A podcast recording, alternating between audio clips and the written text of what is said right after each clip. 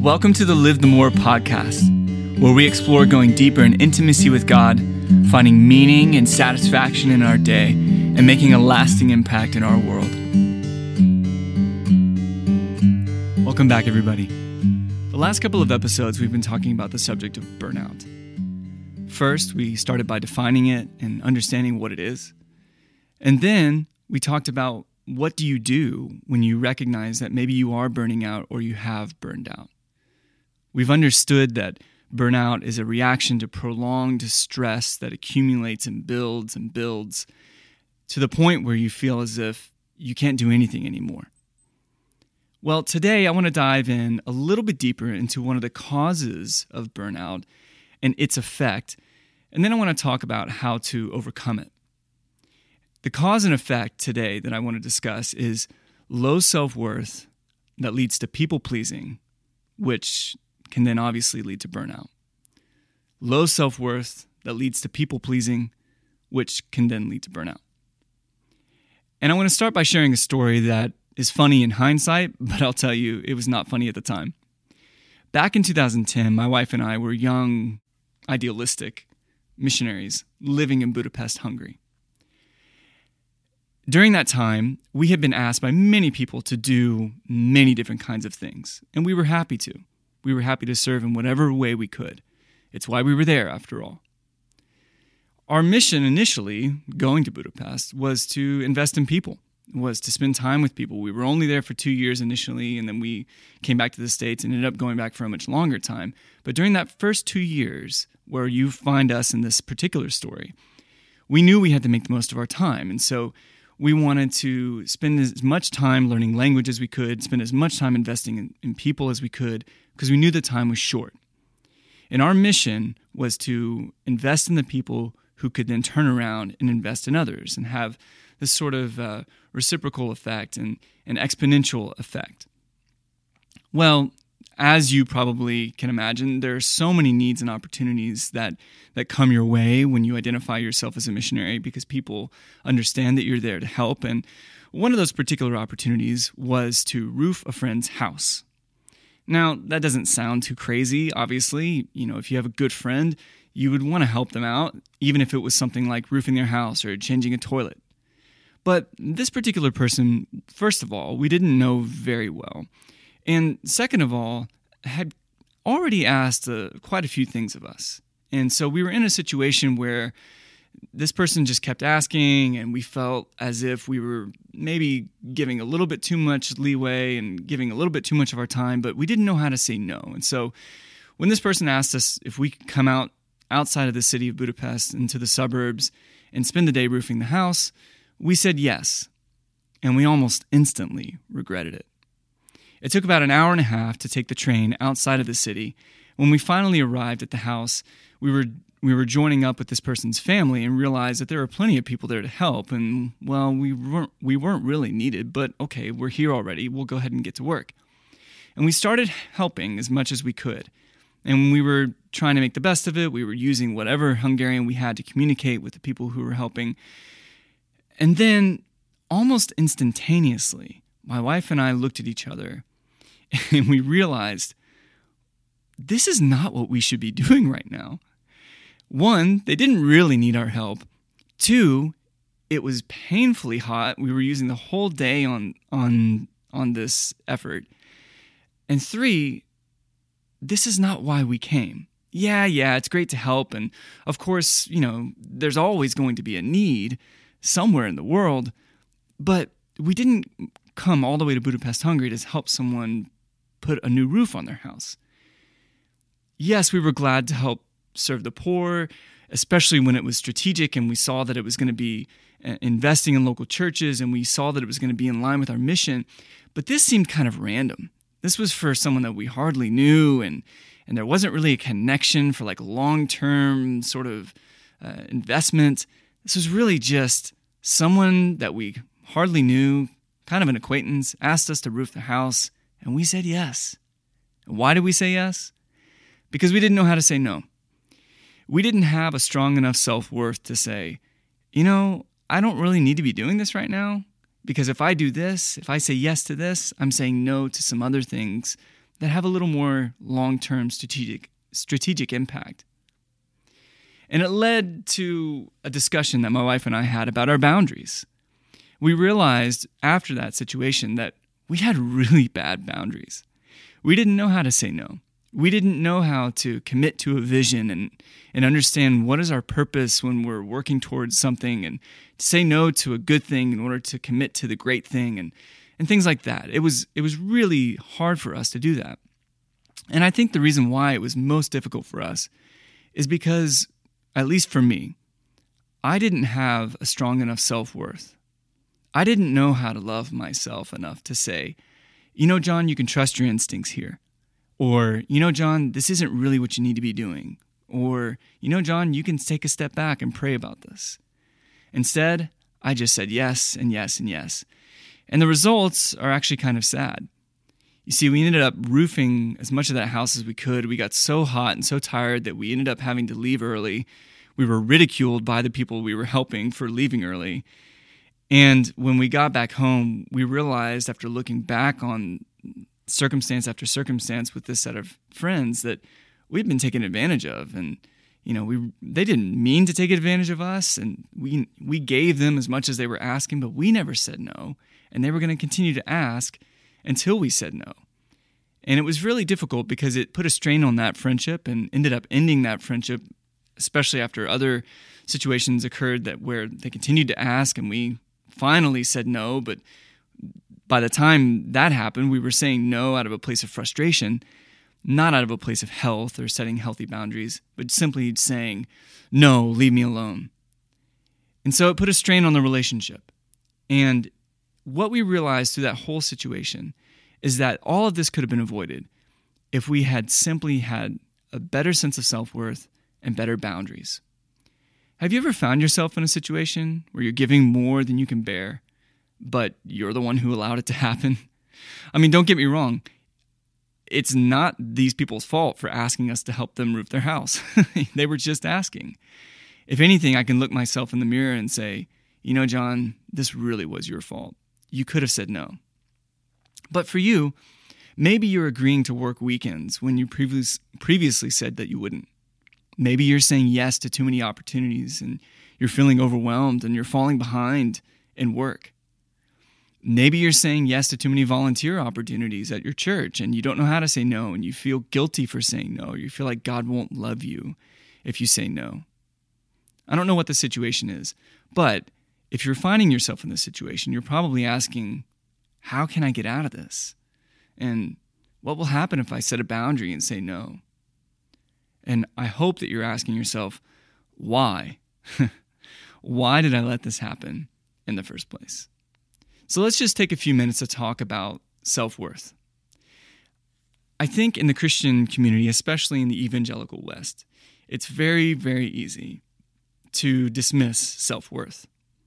I know for me, in my more conservative uh, evangelical circles that I had run in in my past, self worth was like a naughty word because the referent there, self, is not where you find your worth. So it goes. You only find your worth from God, and to find your worth from yourself is, is wrong. Well, yes and no. If I'm only looking to myself to find my own sense of worth and, and value, then yes, of course, that might be a moving target because, well, the way I view myself changes from day to day. However, if I completely dismiss my own conscience and my own uh, instincts and and the image that God has has made me in, then I'm not going to trust myself, and I'm not going to be in a place where I love myself. And I find that really interesting because when Jesus says that the law and the prophets is summed up by what we call the golden rule, you love your neighbor as you would love yourself, he's commanding us to consider how do you love yourself? What does it look like to love oneself? Or you can look to Paul in the letter to the Ephesians when he's speaking to husbands and he says, No one hates his own flesh, but nourishes it and cherishes it. So he encourages us to care for our wives and and do the same to nourish and cherish them in the same way that we would nourish and cherish our own bodies. So the Bible is not opposed to self love and self care. You can look at the mission of Jesus and see many times where he said no to people in order to find rest, in order to pull away and spend time with the Father. Or he filtered his activities, he filtered what he was going to be involved in and who he spent time with based on his mission. He often said no, and said no to good things even, in order to say yes to a greater thing, in order to say yes to the mission that he was on. And when I look at Jesus, I see someone who had self worth and knew exactly where he came from and exactly where he was going. That, my friends, is loving oneself. And so I think for us, it's important that we need and understand how to discover self worth, how to love ourselves. And I understand that this is touchy because well, there there's a whole movement out there that says that the only thing you need in life is just to trust your own feelings and trust trust your own gut and to love yourself and that's all you need. And I think that lets the pendulum swing a bit too far towards what I think is more of a modernist view of humanity, more of the Cartesian view, where you have Rene Descartes saying, I think, therefore I am, right? And what Descartes is saying is his his being, his existence, refers back to the fact that he is thinking, that he is a, a he is a cognizant human being. And I don't think it's that far. But I do think we have to bring in God. And, and the way that we can bring in God with this is we can understand that God, through the person of Jesus, encourages us to love ourselves, encourages us to love others the way we we love ourselves, to see ourselves as the person who was created in the image of God, who was fearfully and wonderfully made, as it says in Psalm 139. And when we do that, it's a lot easier to trust our instincts, to, to ask the Holy Spirit to speak, and to then trust that the Holy Spirit is speaking through our conscience and through our instincts. And we can ask questions and set boundaries. And the way that I often see this is in the corporate world, is in the area of job descriptions. So you think about a job description. A job description clearly outlines your vision, your purpose, your mission. What are you doing? Why are you doing it? And the job description is like a gate. And this is how people who talk about boundary setting often refer to this. Is you have fences and you have gates. A fence says to somebody, you can't come in here, but a gate says you can come in through this way. And a job description says you can go through these pathways, but you should stop at these pathways. And if you have a clear job description at work, it prevents you from burning out because you know what you're supposed to commit to, right? But the trouble comes when you start saying yes to things that are way outside your job description and you start you start overcommitting or if you can remember the book the one minute manager meets the monkey uh, where it talks about people taking on too many tasks and these are the the metaphorical monkeys that climb on your back and pretty soon you're overrun and you're running around and they're pulling your hair out and you're pulling your hair out so the idea is to set clear boundaries based on your job description so that you know what your vision and mission is and you can come back to that if you don't have these if you don't have a clear job description if you don't have clear boundaries what happens is you allow yourself to say yes and you get walked on. And then what happens is you start to blame others, you start to resent others, when in reality, it's not their fault. And it's important that we look ourselves in the mirror and first recognize who His God made us to be, cherish that, love ourselves the way God loves us, agree with God, look at ourselves in the mirror and say, Lord, if you made me in your image, if you've made me wonderfully, I agree with that today, and I will honor and cherish myself in the way that you honor and cherish me. And then set boundaries. Understand how do you set those boundaries? And so, setting boundaries, as we've talked about, is as simple as being able to say no from time to time, or as practical as saying, you know, I'm not sure about that. Let me think about that, and then come back to it. When I think about the situation with us roofing the house, I think, you know, we could have said, you know, let us talk about it and we'll get back to you. It could have bought Allie and me some time to think think it through. Or we could have said, you know, it's not really uh, a good time for us to be doing that. We don't have a lot of time here in Hungary, and we need to be investing in these other projects that we've already started. Um, I'm sorry, we just can't help you. And that's okay. But I didn't know how to do that. And so, my encouragement to you today, as we talk about boundaries and, and self worth and people pleasing, is learn how to say no from time to time and allow yourself to, to say no more than you say yes from some, sometimes. And then you'll figure it out. The pendulum might swing where you say no too much, but then you can come back to center and balance it out. It's okay. It's okay to figure it out. And the result could be that you learn how to respect yourself and respect others. So that when you are saying yes, you're saying yes to something, whether it's at work or at church or at home, that is meaningful, that is valuable, and that's putting you in the direction that you should be going. So, to conclude, it's important to value yourself. It's important to discover your own self worth, not just on your own, but in looking at who God says you are. Secondly, it's important to understand how to set boundaries. There are plenty of resources out there on boundaries. We'll leave some in the show notes for this podcast. Discover what those are. How do you set boundaries? What are the fences you need to set in your life to protect your family, to protect yourself?